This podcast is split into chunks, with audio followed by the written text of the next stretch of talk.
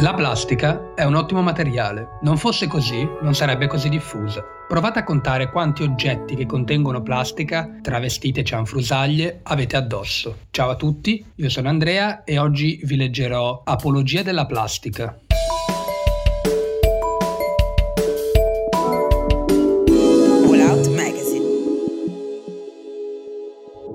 Non è difficile, di questi tempi, fingersi sostenitori di questa o quell'altra idea. Basta condividere indignati un post superficiale, seguire una pagina populista o nei migliori dei casi scrivere la propria opinione faziosa e densa di cattive influenze. In qualsiasi caso, senza approfondire il discorso. Io, che di superficiale ho solo la pelle, mi diverto invece ad andare un po' oltre allo slogan, per scorgere quegli antri nascosti che stanno dietro ad ogni problema. Immaginatevi un problema come una bella spiaggia spiaggia thailandese, sabbia bianca, acqua cristallina, verdi montagna picco sul mare. Ecco, io sono quel rompicoglioni che non si accontenta di godersi il paesaggio così com'è, accoccolato sul telo, ma prova a infilarsi in grotte segrete, ispeziona i fondali con la maschera e le bombole, si perde nei boschi alla ricerca di frutti e animali esotici, scruta i granelli di sabbia per coglierne gli spigoli. Perché ogni notizia, come un bel paesaggio, cambia a seconda della prospettiva.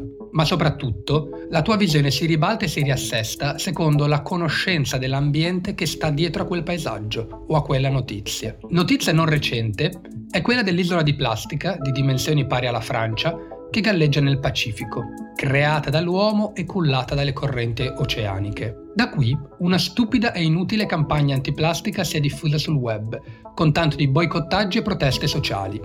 Tutto il polverone si è calmato quando è cominciata l'emergenza sanitaria, confermando la priorità che diamo alla salute personale rispetto a quella dell'intero ecosistema. Mascherine usa e getta, guanti monouso e fazzoletti di carta hanno surclassato l'abolizione delle cannucce, dei piatti e delle posate di plastica. Nonostante si sia riammesso lo spreco dettato dagli oggetti monouso, abbiamo quantomeno riconosciuto alla plastica i suoi meriti. La plastica è infatti un ottimo materiale. Non fosse così, non sarebbe così diffusa. Ora, provate a contare quanti oggetti che contengono plastica, travestite cianfrusaglie, avete addosso. Comincio io. Ho gli auricolari, gli occhiali, la maglietta, suppongo i jeans, l'accendino, il portachiavi, le mutande, forse i calzini e pure le scarpe. Praticamente tutto tranne la cintura e il portafoglio, rigorosamente in pelli di mucca. Così dopo i lettori ambientalisti mi faccio un po' odiare anche dai vegani. La plastica è un ottimo materiale per una serie innumerevole di ragioni. In primis è prodotta a basso costo, economico si intende, Inoltre, la plastica è un materiale incredibilmente duttile e versatile. Può essere rigido, flessibile, colorato, trasparente, resistente o fragile. Si può declinare la plastica in così tanti modi e per così tanti usi che, tecnicamente parlando, sarebbe più corretto usarne il plurale, le plastiche.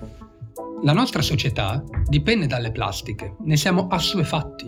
Ormai la produciamo e consumiamo senza nemmeno renderci conto degli effetti, come se ne fossimo abituati. E non solo grazie all'influenza dei grandi gruppi petroliferi, cari inermi complottisti. Da un punto di vista ambientale, il costo è sicuramente elevato. Produzione e riciclo di plastiche producono emissioni, il loro deterioramento avvelena l'acqua, quindi i pesci e di conseguenza noi. Il WWF stima una media settimanale di 5 grammi di microplastiche ingerite per persona. Le più comuni sono il polipropilene e il polietilene tereftalato. No, non sto provando a farvi una supercazzola. E per semplicità le chiameremo sempre plastiche. Ma quelle prime citate, le innominabili, sono le plastiche più comuni e che adoperiamo tutti i giorni. Il polipropilene varia dallo zerbino al tappeto, dal paraurti al cruscotto della macchina, dallo scolapasta all'etichetta delle bottiglie, includendo pure la custodia dei CD. Eh, bei tempi, eh?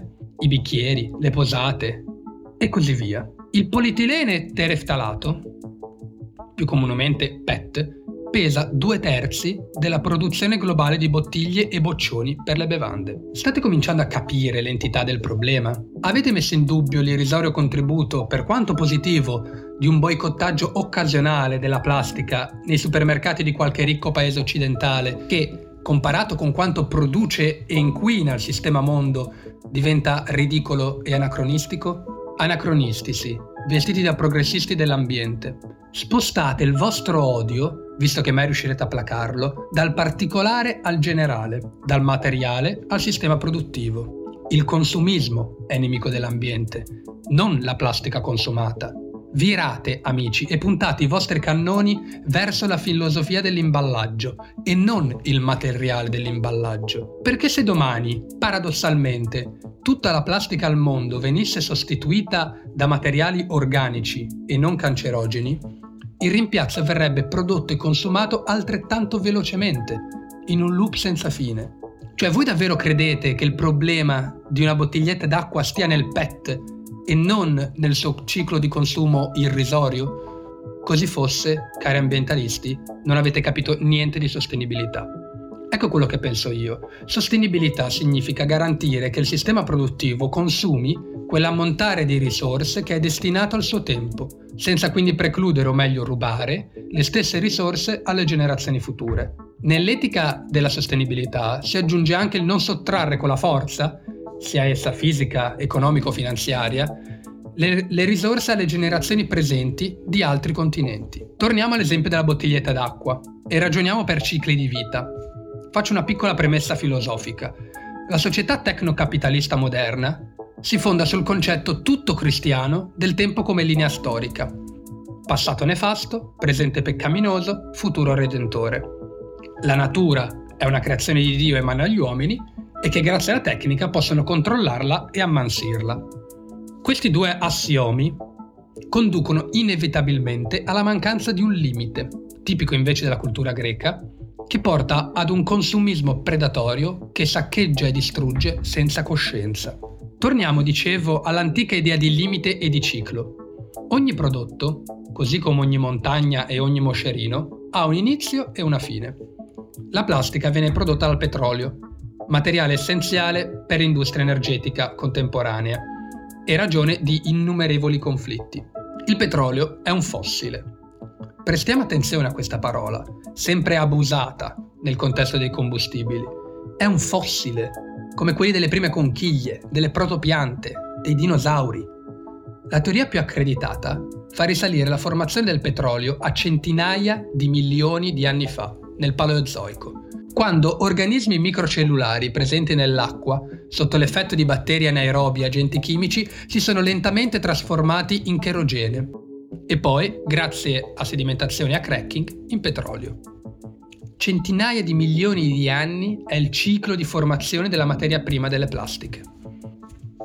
Questo ci potrebbe già bastare per dire, ragionevolmente, che l'impiego di oli fossili non è sostenibile in alcun modo. Ma non basta.